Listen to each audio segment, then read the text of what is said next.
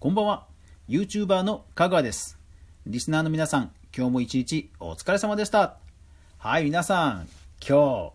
ジャンプ買いました？僕はね、もう朝一で買いに行きましたよ。いやー、鬼滅、ついに感動のフィナーレでしたね。いやいやいやいや、うん、納得のいく僕はね、フィナーレでもう一日大満足ですよ。とはいえ、とはいえですよ、皆さん、今日は。これで収録3回目なんですよ。で、ミキサーが壊れてしまって、えいつもと違う雰囲気で、ラジオトークの方と、えースタンド F の方はお届けしていますが、そういう理由です。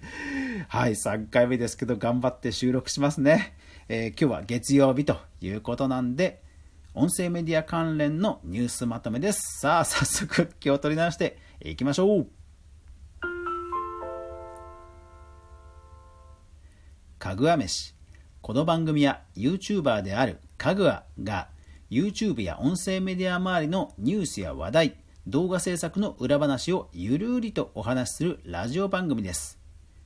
全22アプリで好評配信中。ぜひお好みのアプリで登録、フォロー、クリップ、いいね、拡散、応援、よろしく、よろしくお願いします。本当よろしくお願いします。もう今日はね、3回もね、撮り直しでね、しかも、撮り直しもこう、10分のうち、1分とかはいいですけど、もう半分以上やった上で撮り直しですからね。しかも2回目、目の前で ミキサーが LED ランプがテカテカテカテカってなって、本当にもう息絶え絶えになってね、あのお亡くなりになるところ、目の当たりにしましたから、もう結構で今、ショック、動揺隠せないです。はい。えー皆さんもですね、えー機械は壊れることを想定して、ぜひ2台買っておきましょう。はい。さて、音声メディアニュースまとめです。えー5月の第2週ですね。えー5月11日から17日までの音声メディアニュースまとめです。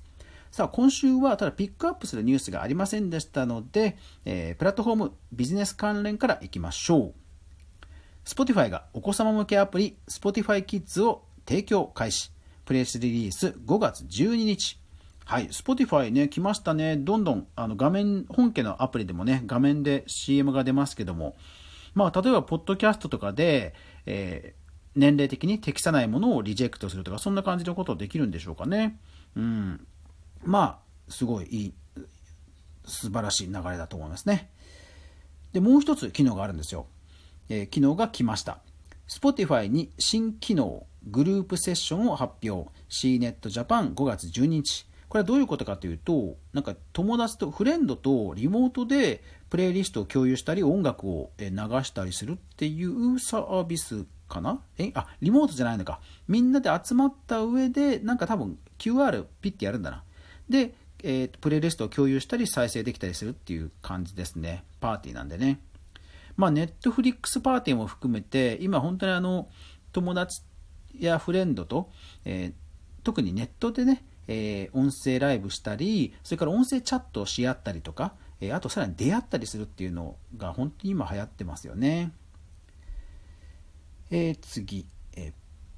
アーティスト向け高音質動画配信サービス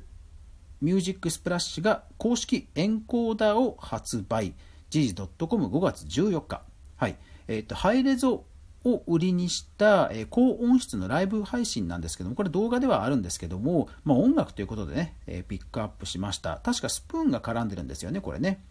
ただまあハードウェアまで出すってことはね、かなりの本気度を感じます。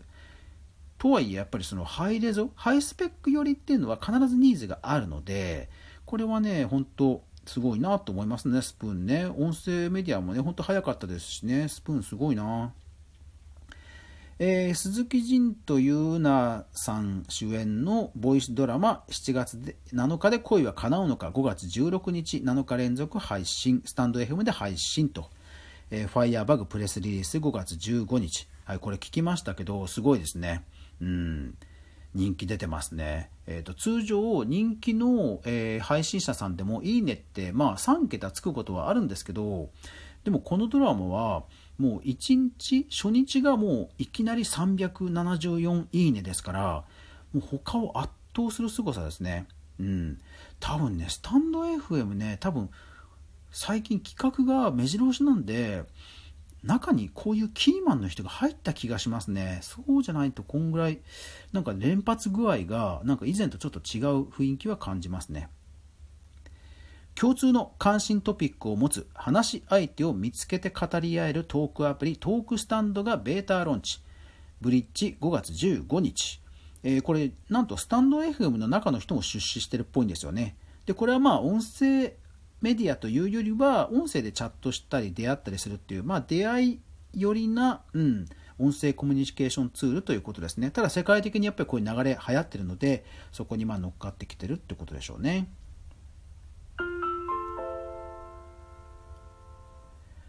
音声コンテンツ全般。えー、合成音声に人間の深い感情を吹き込むソナンティック。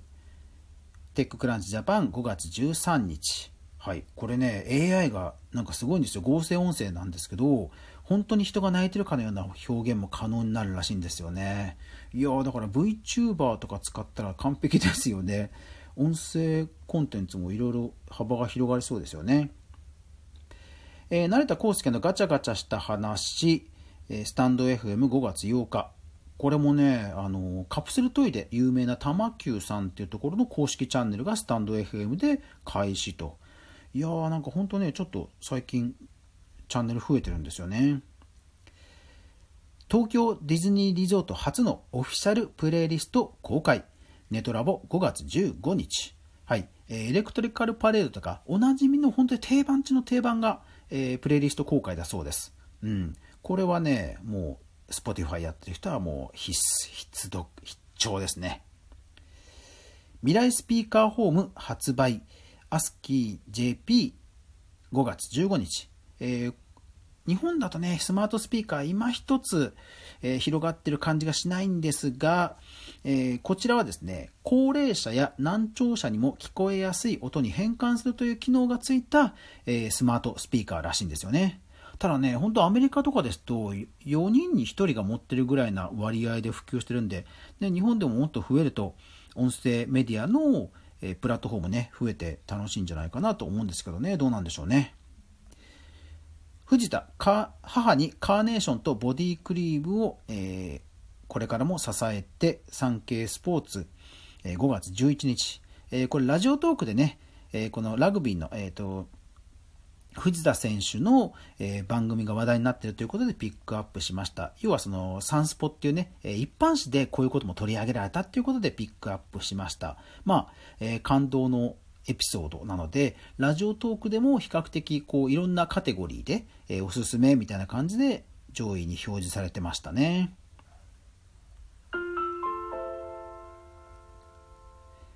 データ統計関連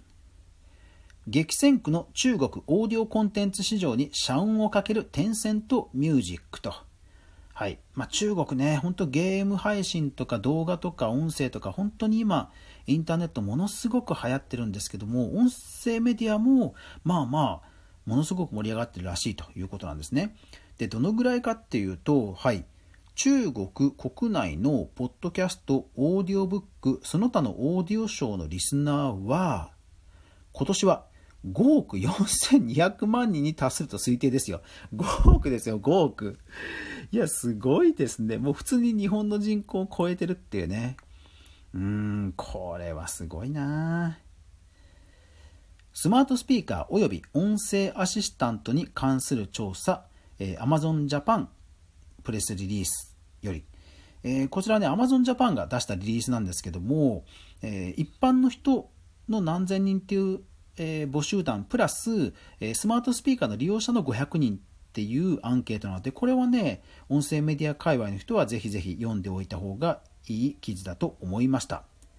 はい、えー、その他気になったニュースは2件ほどありますが、えー、そちらはノートの方で確認してみてください。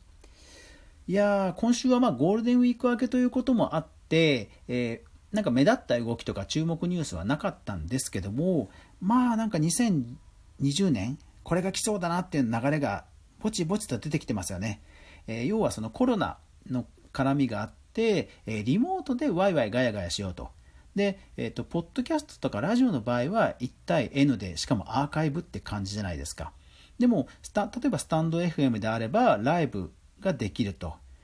でそれから、え、